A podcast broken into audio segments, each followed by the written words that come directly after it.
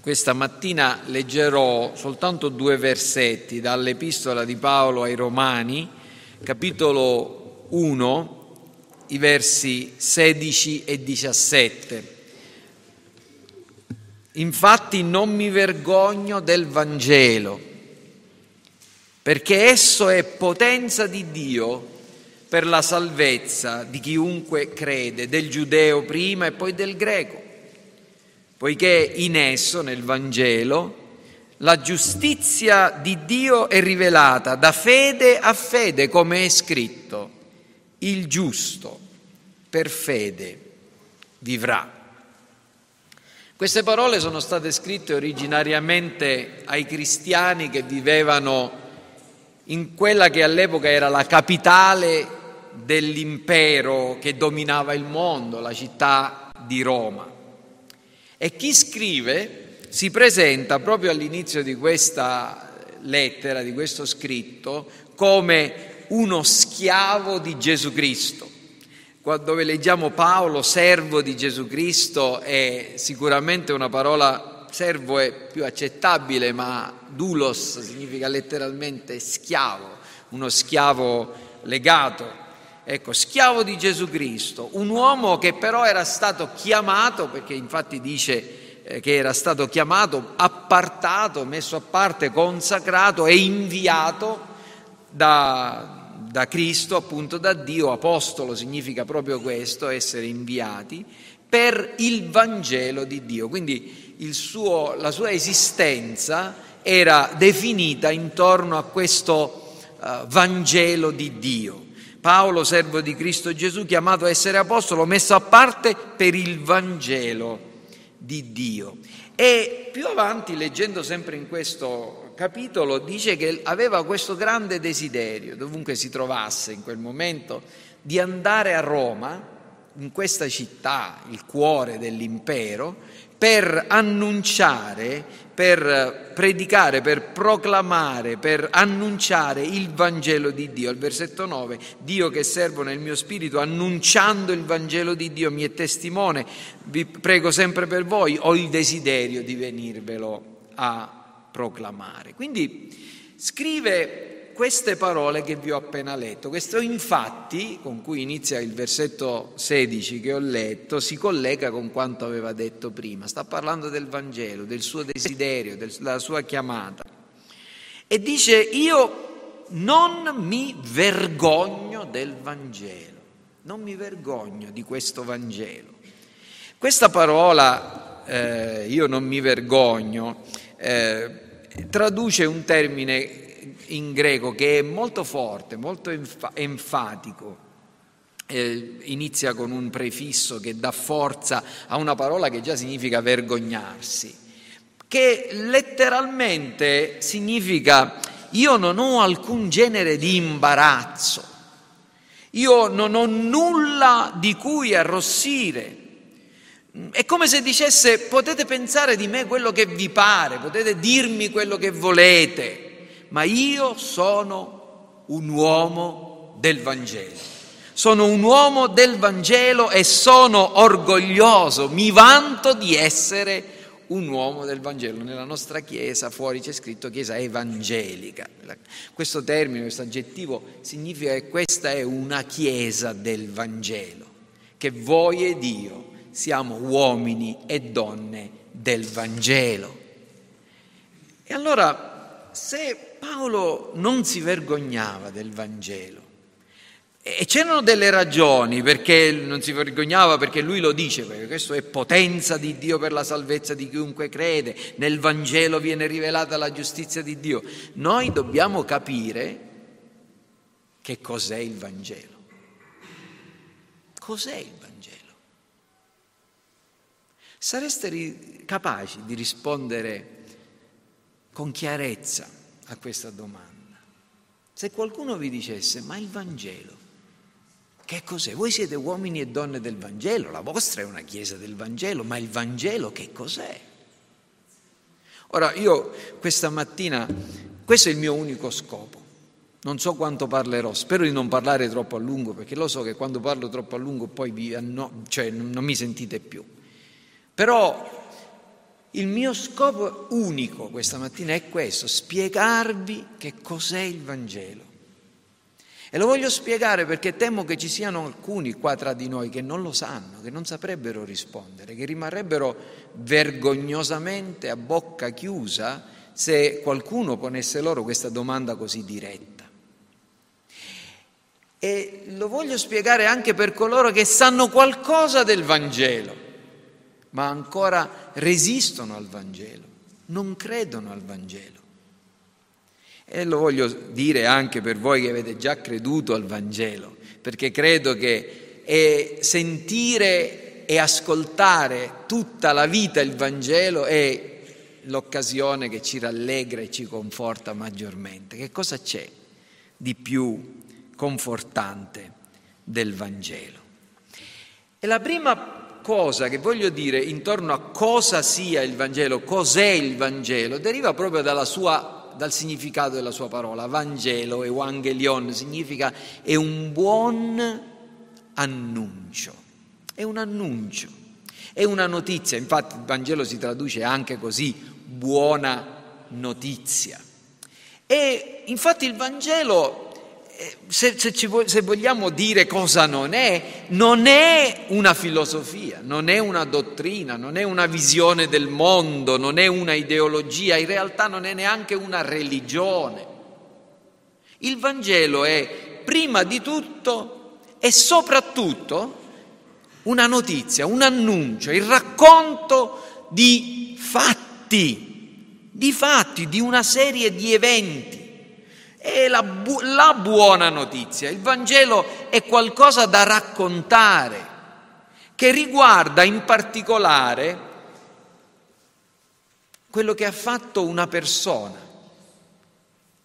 La seconda persona della Trinità si è fatta uomo, la parola, così come lo dice Giovanni, si è fatta carne, ha abitato un tempo tra di noi, ha vissuto come uomo, è stato un discendente della stirpe di Davide perché era stato detto che doveva occupare il trono di Davide, doveva essere il re di Israele. E dopo essere vissuto circa 30 anni è stato crocifisso, è morto. E dopo la sua morte è risuscitato il terzo giorno, un fatto straordinario Gesù Cristo, questo è il Vangelo, riguarda la persona, l'opera di Cristo, la persona di Cristo, di Gesù Cristo, Gesù di Nazareth. Ora, alcuni trovano difficile credere al Vangelo. Perché? Perché parla di fatti straordinari? In realtà credere al Vangelo è prima di tutto e soprattutto accettare questa storia riconoscere che questa è una storia realmente accaduta. Se si riuscisse a dimostrare che Gesù Cristo non è mai esistito o che non è mai risuscitato, anche, il Vangelo non potrebbe esistere. Ci pensate? L'unica ragione per cui voi siete qui, io sono qui, e ha senso il nostro essere qui, e se le cose che sono scritte nel Nuovo Testamento, nei Vangeli, nella Bibbia, riguardo a Gesù Cristo, sono vere, sono accadute o meno.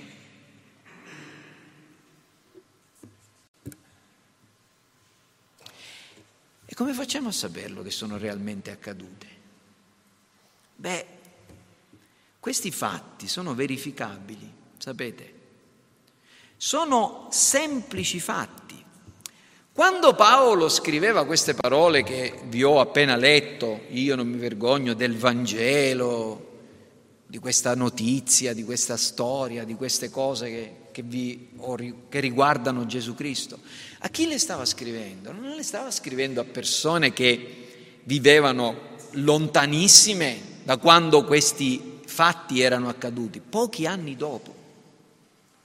Erano fatti che erano accaduti soltanto poco tempo prima e tra queste persone vi, erano, vi era gente che era stata testimone oculare o che aveva avuto contatti diretti con testimoni oculari di quei fatti.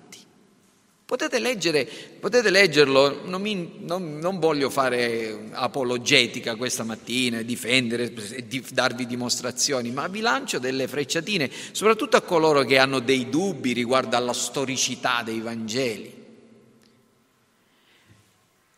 Queste persone avevano, potevano avere accesso a fonti testimoniali e documentali di quanto stava dicendo. In un'altra chiesa, la chiesa di, di, di Corinto, parlando della risurrezione, diceva in una certa occasione Gesù Cristo risorto è apparso a 500 fratelli, alcuni di questi sono morti, altri sono ancora vivi. Che cosa voleva dire? Stava dicendo andate a chiedere, potete chiedere. Della risurrezione di Cristo ci sono testimonianze perfino da parte di nemici, di gente che avrebbe avuto tutto l'interesse di dire non è accaduto. Leggete quello che dice Matteo a proposito dei soldati che andarono a dire ai capi sacerdoti che era risuscitato Gesù. Non solo i suoi amici lo dicevano. Pietro, più avanti nella sua epistola, dice noi voi avete creduto al Vangelo, non a storie che vi sono state artificiosamente inventate.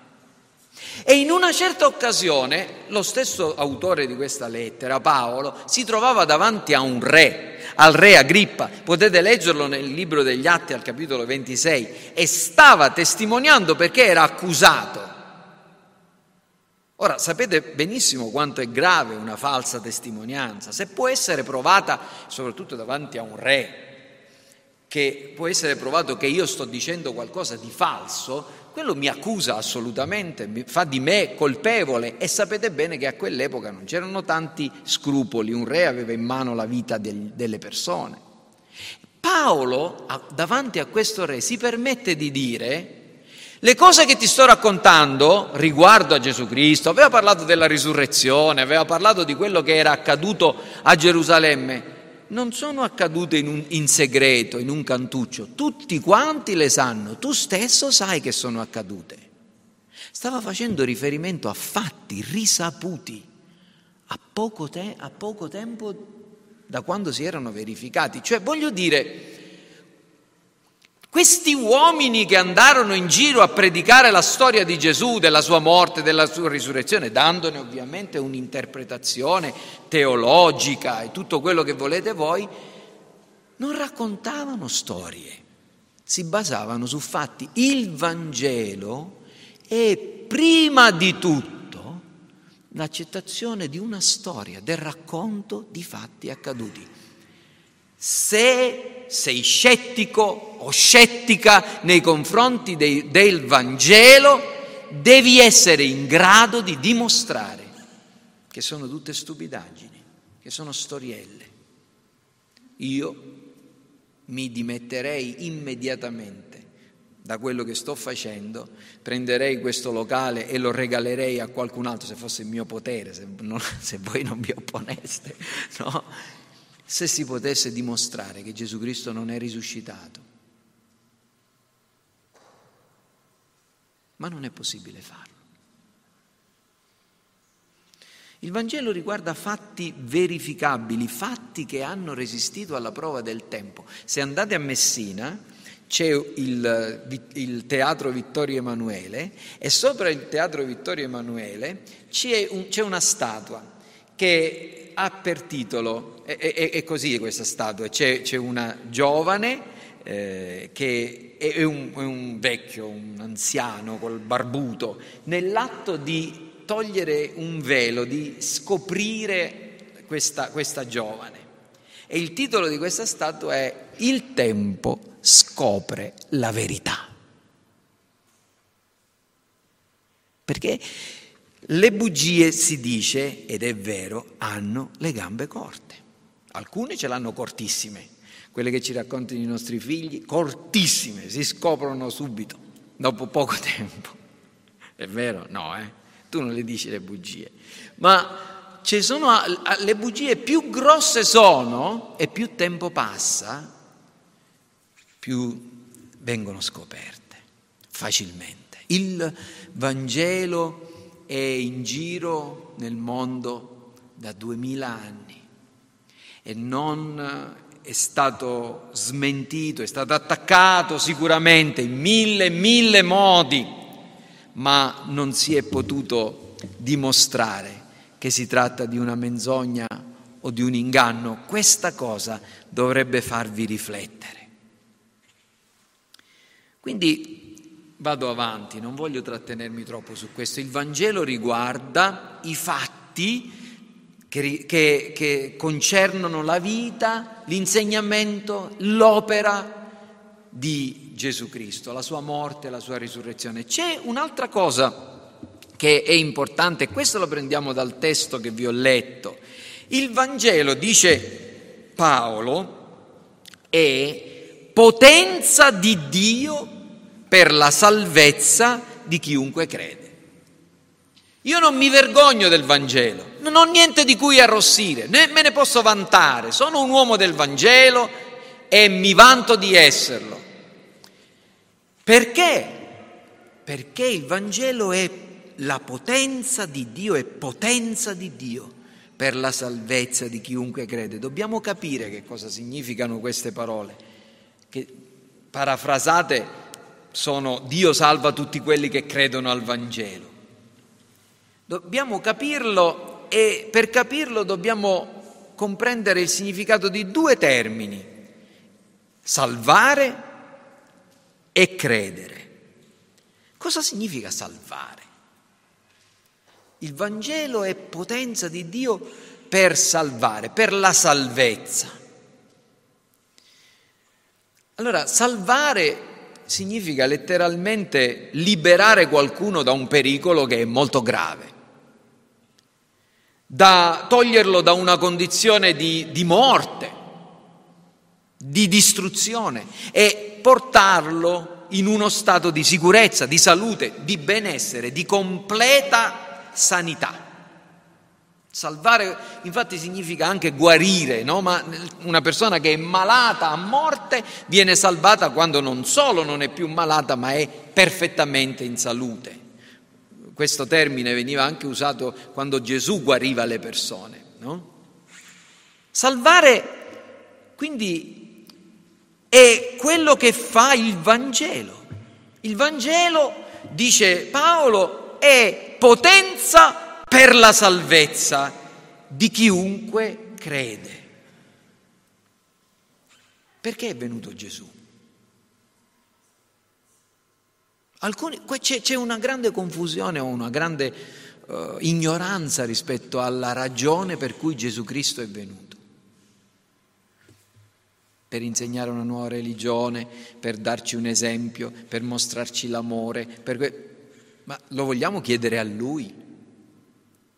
Se voi voleste sapere perché io mi trovo qui, siete liberi di fare le vostre congetture, chiedetemelo e vi risponderò. E Gesù lo ha detto. Lo ha detto in vari punti del Vangelo, dei Vangeli. Noi leggiamo che lui ha detto per quale ragione è venuto. Veramente l'ha detto anche l'angelo a Giuseppe quando doveva persuaderlo che, che sua, la sua fidanzata aspettava un bambino non perché l'avesse tradito, ma che questa cosa veniva da parte di Dio. E sarà lui che salverà il popolo dai loro peccati dice, eh, dice l'angelo, ma ascoltate Gesù. Gesù dice in un'occasione, Luca 19:10, io sono venuto per cercare e per salvare ciò che era perito. In un'altra occasione dice, io sono venuto per raccogliere le pecore perdute. Matteo 15, 24.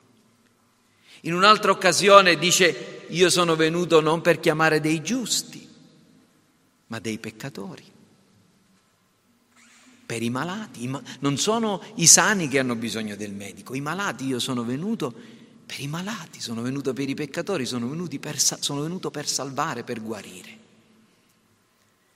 E poi nel passo più bello e più confortante, lo dice Marco, lo dice Matteo, il figlio dell'uomo non è venuto per essere servito, ma per servire e per dare la sua vita come prezzo di riscatto per molti. Matteo 20, 28, Matteo 11, 28 e Marco 10, 45. Quindi per Gesù l'ha detto. Perché è venuto? Perché sono venuto? Ecco, per la salvezza, la piena liberazione degli uomini da questo problema che è il più grave di ciascuno di noi, anche se non ce ne rendiamo conto, sebbene la nostra coscienza ce lo dica, a volte più o meno chiaramente, ed è la colpa, il peccato. Un teologo ha definito questa la missione di Cristo, la piena liberazione dal peccato, tanto dalla sua maledizione quanto dalla sua potenza. Questo è quello di cui hai bisogno. Non siamo sempre felici, vero? È naturale che sia così. Perché non lo siamo? Non lo siamo perché la nostra vita è mancante di qualcosa.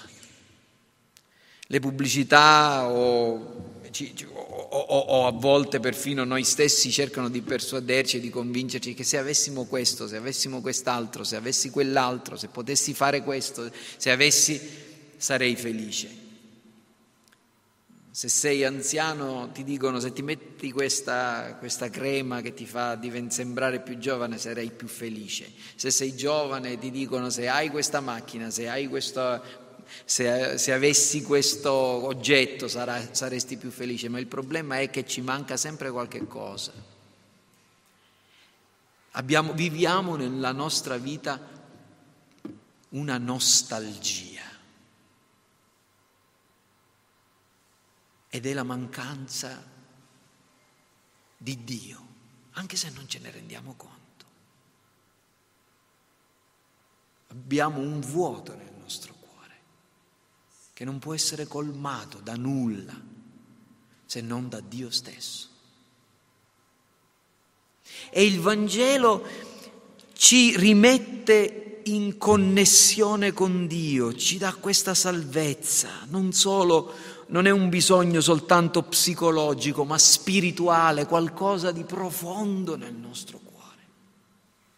È una vera liberazione. L'altro giorno, non so se l'ho detto qui, ma forse l'avrò detto anche qui, mi perdonerete se lo ripeto. Queste, se ripeto le stesse cose a distanza di una, di una, domenica vuol dire che sto veramente invecchiando. Eh. L'altro giorno stavo ascoltando una canzone dei Queen in cui eh, Freddie Mercury diceva voglio essere libero, voglio liberarmi. È una bella canzone, a parte quello che dice, insomma, la, la, la musica è coinvolgente. E poi ho pensato, io non voglio essere libero, io lo sono già. Siamo liberi noi che abbiamo creduto nel Vangelo. Redenzione significa proprio essere liberati. Era il prezzo che veniva pagato per la liberazione degli schiavi o dei prigionieri. Cristo è venuto per redimerci, per liberarci dalla condanna, dalla morte, dalla pena, dalla, dalla maledizione del peccato. Questa è la potenza del Vangelo. Questa è la salvezza. E cosa significa credere? Perché come avete visto, Paolo dice io non mi vergogno del Vangelo perché esso è la potenza di Dio per la salvezza di chi? Mica di tutti, di chiunque crede. Cosa significa credere? Cos'è la fede? La fede è un atto del nostro intero essere. Segnatevela questa cosa. La fede non è un atto della nostra volontà, non è un atto dei nostri sentimenti, non è un atto della nostra nozione, della nostra mente, è un atto del nostro intero essere, della nostra più profonda consapevolezza. Noi siamo stati creati con una coscienza, la capacità di riflettere su chi noi siamo, eh, al cospetto di Dio e della, della legge che Lui ha messo dentro il nostro cuore per natura.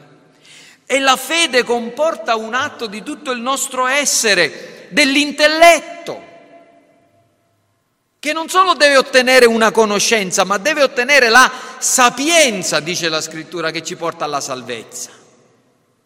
Dei sentimenti e della volontà che devono acquisire il timore di Dio e la il desiderio e la capacità di camminare in ubbidienza a Dio. La fede spiegata, veniva spiegata dai riformatori con tre parole, notizia, assensus e fiducia, conoscenza, accettazione e fiducia. Come ve lo posso spiegare io? Con un esempio. Un giorno andate, avete un dolorino da qualche parte, andate a farvi una, una TAC o qualunque altra cosa e poi andate a vedere il medico e il medico vi dice, caro signore, cara signora, lei ha una grave malattia. Può ringraziare Dio, come mi hanno detto a me qualche anno fa, che grazie a Dio e alla medicina possiamo metterci mano. Quindi lei deve sapere che ha questo, questo e quest'altro. Una di quelle malattie che finisce per oma, però c'è il rimedio, deve essere operata, operato e eccomi qua, io sono specializzato in questa malattia, sono un chirurgo che ne ha che ne ha operati tanti e le posso dire che il grado di successo delle mie operazioni è del 75% o 80%, quello che è. E quindi voi che cosa fate davanti a una cattiva notizia? E a una buona notizia, perché la cattiva notizia è che siete malati, la buona notizia è che c'è un rimedio alla vostra malattia. Dovete accettare la cattiva notizia e dovete accettare la buona notizia, ma poi dovete firmare un consenso informato affinché quel chirurgo possa mettere le mani su di voi e a un certo punto il compimento del vostro atto di fiducia è quello di lasciarvi trasportare su quel lettino dove vi porteranno un passo più vicino verso la morte con un'anestesia e sarete operati. Ecco, la fede è più o meno, più o meno così. Comprendete la cattiva notizia riguardo al vostro peccato? Ascoltate la buona notizia riguardo all'esistenza di un Salvatore, Cristo. Accettate queste notizie e vi affidate completamente nelle mani di questo Dio che salva. E così il Vangelo sprigiona la sua potenza, potenza di Dio per la salvezza di chiunque crede, giudeo e greco, chiunque, bianchi, neri, ricchi, poveri, giovani, vecchi, chiunque.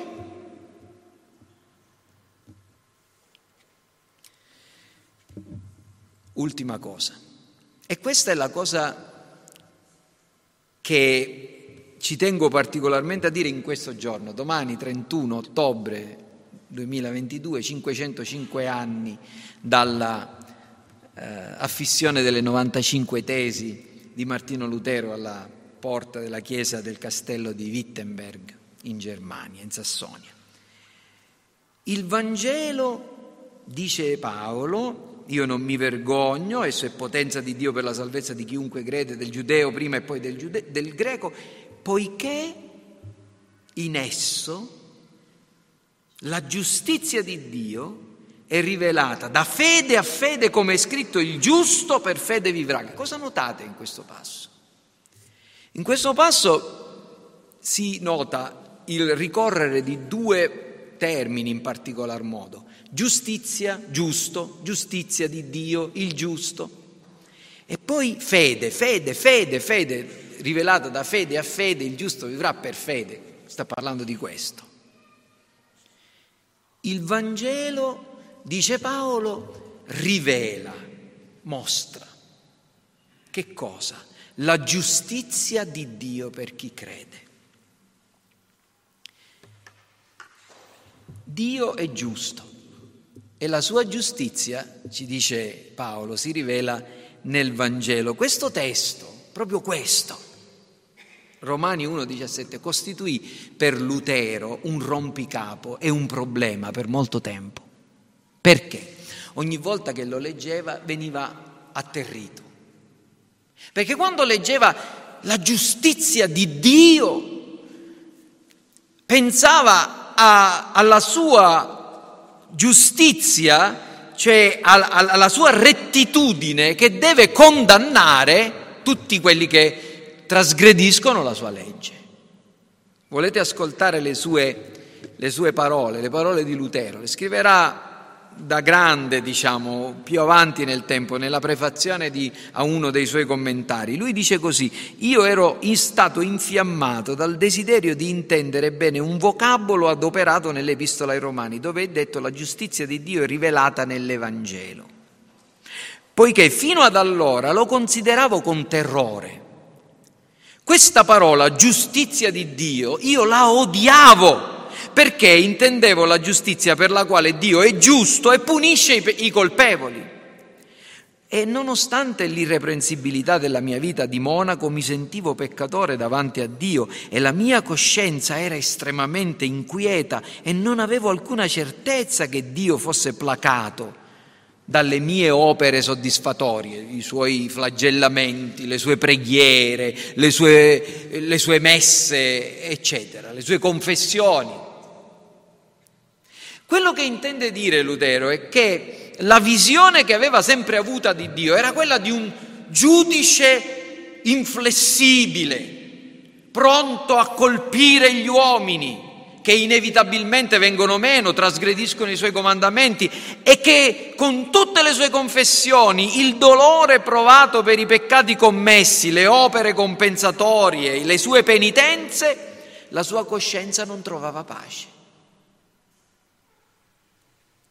Fino a quando non capì che in questo passo non si parla della giustizia che Dio richiede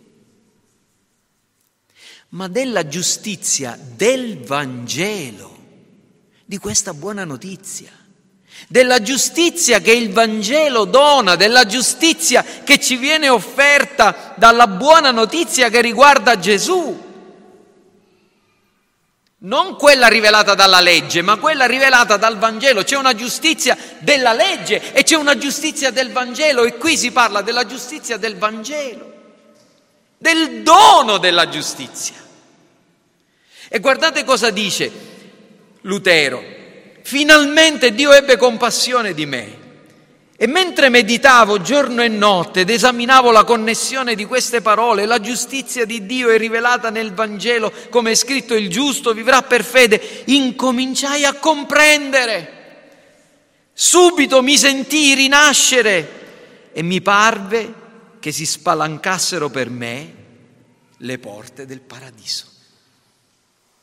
Lutero comprese che la giustizia di cui si parla qui non è quella che Dio richiede, ma quella che Dio dona a coloro che credono nel Vangelo. Ovvero che ripongono la loro fiducia in questo messaggio che riguarda Gesù Cristo come colui che è venuto a salvare i peccatori. Questo atto divino del dono della giustizia che fa vivere chi crede, il giusto per fede vivrà.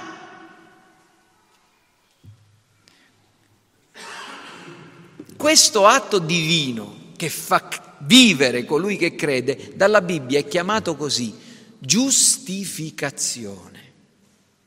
che non è quella che si porta a scuola quando si manca. La giustificazione è un termine giuridico, un termine da tribunale.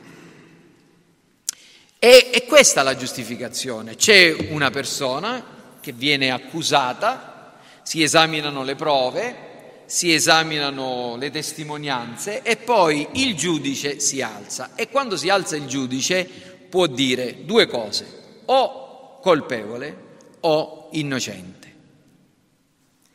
La giustificazione è l'atto del giudice che dichiara la persona innocente, non colpevole, libera dalle accuse.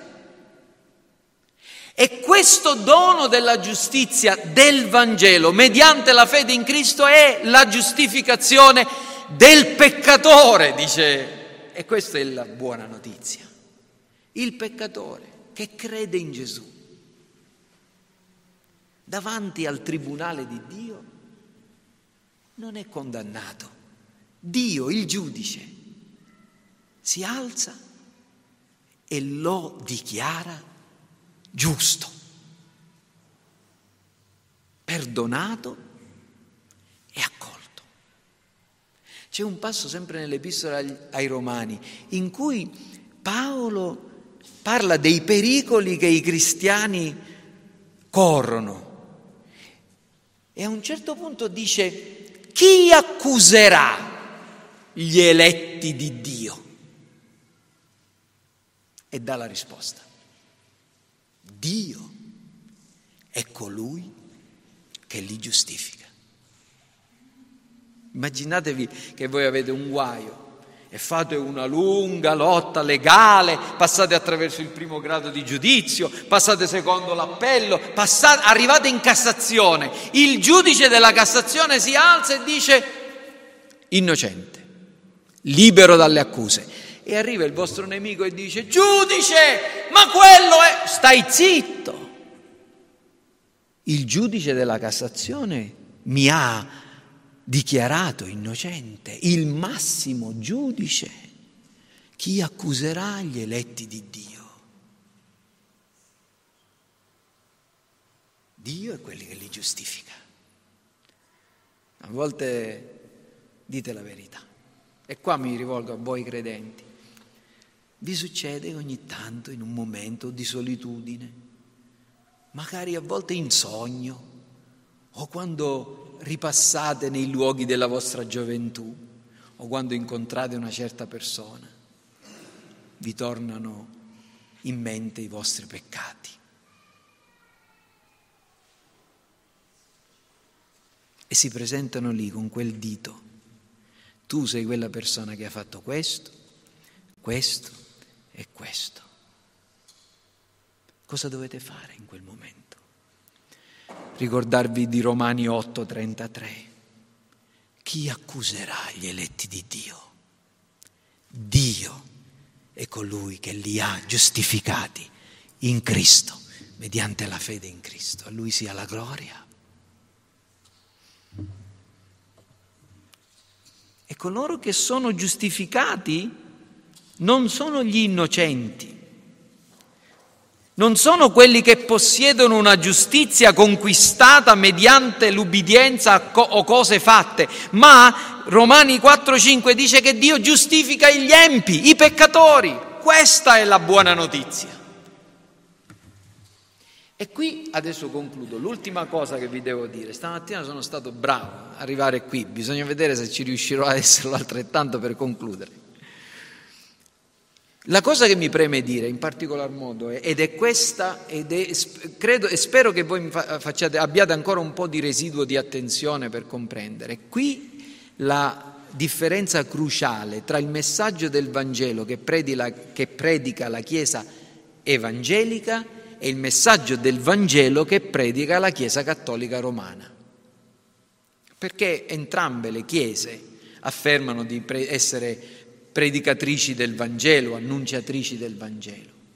Ed è questo, questo Vangelo di Dio, questo Vangelo che è potenza di Dio, che riguarda la giustizia che Dio ci offre, che ce lo offre mediante la fede, come ci salva?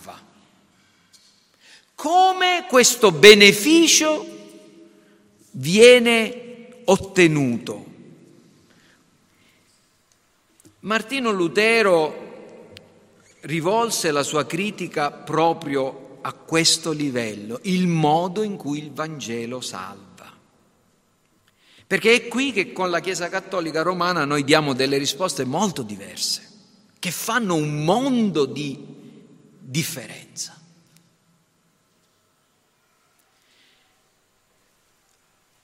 Uso un esempio per farvelo comprendere, usato molti anni fa, prima di me, da una persona molto più famosa di me, il filosofo Aristotele. Aristotele che non era per niente cristiano, ma studiava la natura e studiava le cose, parlò delle cause delle, delle cose. E per parlare dei vari tipi di cause o di forze che concorrono all'esistenza di una cosa, usò l'esempio di una statua. Immaginatevi una statua affinché ci possa essere una statua, cosa è necessario che ci sia? Prima di tutto lui disse la causa materiale, cioè la materia di cui è costituita, ci immaginiamo il marmo.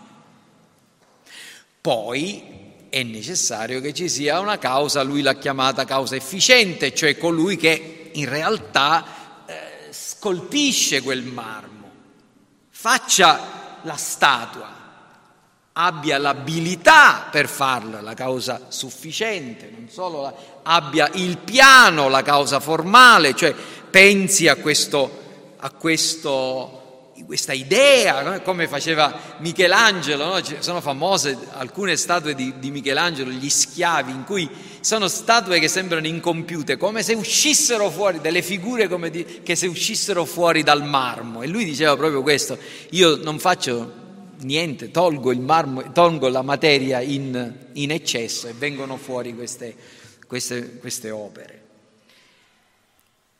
Potremmo continuare a ragionare così, ma c'è una causa, c'è qualcosa che deve rend- per rendere possibile questa, questa statua, che è lo scalpello del che, usato dallo scultore affinché il marmo possa diventare una statua.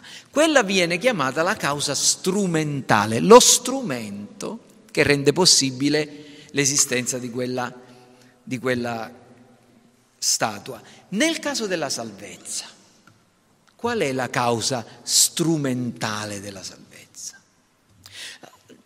La salvezza è stata pianificata da Dio, colui che compie la salvezza è Dio stesso, Padre, Figlio e Spirito Santo. Potremmo ragionare così, ma qual è lo strumento mediante il quale noi otteniamo questo beneficio che Cristo ha acquistato, viene trasferito a noi? La Chiesa Cattolica Romana dà una risposta, Lutero ne dà un'altra. La Chiesa Cattolica Romana dice i sacramenti il battesimo, che quando ci viene amministrato, anche da persone indegne, anche in assoluta assenza della nostra partecipazione, perché siamo dei bambini, ma ex opere operato, in virtù dell'opera compiuta, ci dona la grazia della giustificazione. Il bambino battezzato non solo viene liberato dal peccato originale, ma ottiene la giustizia del Vangelo. Questa giustizia si può perdere quando commetti il peccato mortale, ma si può recuperare come? Mediante un altro sacramento, il sacramento della penitenza. Vado dal prete, mi confesso, faccio atti d'attrizione, il prete mi assolve e mi, fa, mi, mi impone certi atti di riparazione. Io li compio, che possono essere di vario genere, e io sono nuovamente detentore della giustizia del Vangelo. Questa è la risposta della Chiesa Cattolica. Qual è la risposta di Lutero? Niente di tutto questo. La sola fede.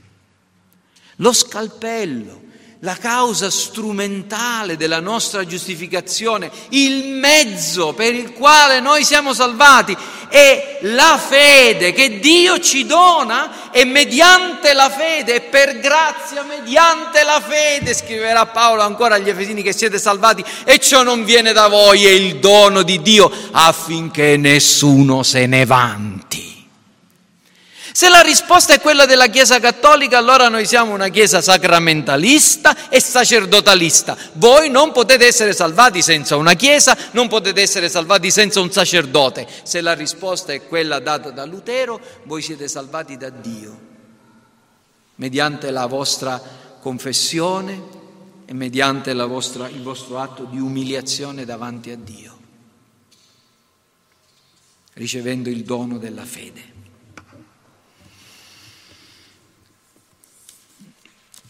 Lutero proprio sulla base di questo verso e resto e del resto dell'insegnamento dell'Epistola ai Romani comprese che questa giustizia per la quale siamo dichiarati giusti ci viene attribuita per mezzo della sola fede.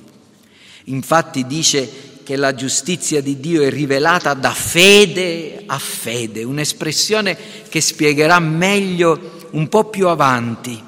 In Romani 3, 21, 22, con questo concludo davvero, indipendentemente dalla legge è stata manifestata la giustizia di Dio, della quale danno testimonianza la legge e i profeti, vale a dire la giustizia di Dio mediante la fede in Gesù Cristo per tutti coloro che credono. Ecco, capite che cos'è il Vangelo adesso? Spero di sì, che sia un po' più chiaro. Capite cosa può fare per voi il Vangelo? Ha la potenza di salvarvi, liberarvi dalla morte, darvi la giustizia che vi manca, farvi godere della riconciliazione con Dio, il perdono, l'accettazione tra le sue braccia. Il Vangelo vi dà il calore dell'abbraccio del Padre vi dà la compagnia del buon pastore, vi dà la luce dello Spirito.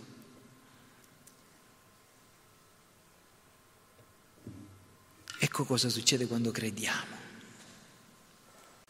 Nell'Epistola agli Ebrei si parla di tanti uomini che per mezzo della fede hanno ottenuto questa giustizia, questa riconciliazione con Dio, questa buona testimonianza da parte di Dio. Abele. Qualcuno pensa, Abele era buono, suo fratello era cattivo. No, anche Abele era cattivo.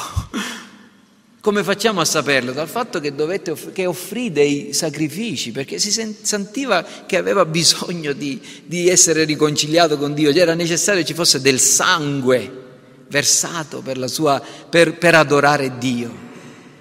Abele credette a Dio e Dio gli contò questo come giustizia, come, come Enoch, come Noè, come Abramo, come Rab. Tra queste persone di cui si parla nel capitolo 11 di Ebrei c'è a un certo punto una certa Rab. Ma chi era questa Rab? Era una donna di Gerico che di mestiere faceva la prostituta, che però credette che Dio era dalla parte di Israele e volle ricevere quelle spie che erano mandate, accogliendole in casa sua, accogliendo il messaggio che portavano. E quella donna, nonostante quella che era stata la sua vita, fu liberata e salvata per fede Rab, la meretrice, la prostituta, non perì insieme agli altri, dice lo scrittore agli ebrei, Davide. L'abbiamo letto nel, nel Salmo 32, un uomo che sì, era un uomo di Dio, ma un uomo che ha anche commesso dei gravi peccati, che però dichiara la felicità di colui che Dio perdona. Il Salmo 32, il Salmo 51, il pubblicano Gesù usa la parola giustificazione parlando di quell'uomo che a, che nel Tempio si batteva il petto e diceva abbi pietà di me, che sono un peccatore. Gesù disse, quell'uomo se ne andò a casa giustificato, dichiarato giusto da Dio, perdonato, accolto. Saulo da Tarso, io che vi parlo, non conoscete la mia vita e non ve la voglio raccontare adesso, ma vi posso dire che c'è stato un tempo in cui ho vissuto tanto lontano da Dio e nella sua misericordia il Signore mi ha perdonato. E chi sarà il prossimo della lista?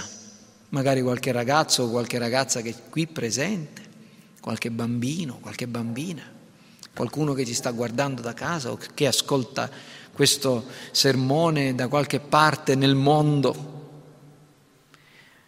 possa il Vangelo salvare anche te. Ce ne ha, ne ha la potenza. È la potenza di Dio per chiunque crede. È la giustizia del Vangelo quello di cui hai bisogno. Smettila di cercare di diventare migliore, non ci riuscirai mai. Ciò di cui hai bisogno, Dio te lo dona. Vai tra le braccia di Cristo e accoglilo come Signore, Re, sacerdote profeta, pastore ed egli ti salva. Preghiamo.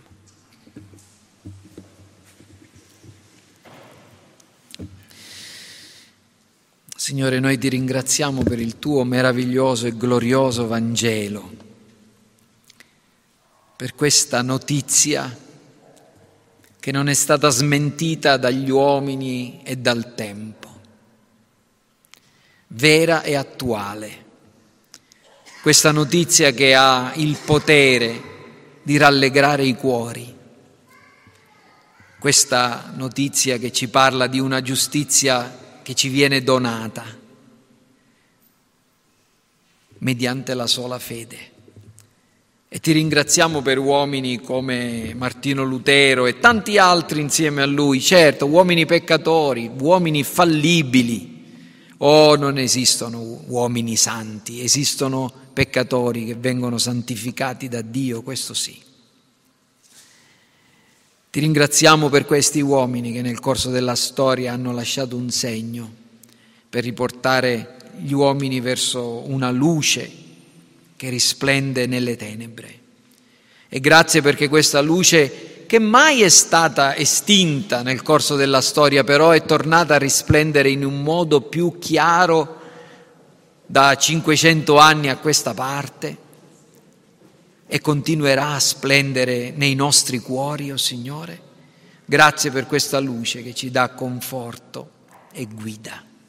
Ti prego, Signore, ti preghiamo insieme, fa che il Vangelo sia proclamato, conosciuto, creduto nel nome di Cristo Gesù.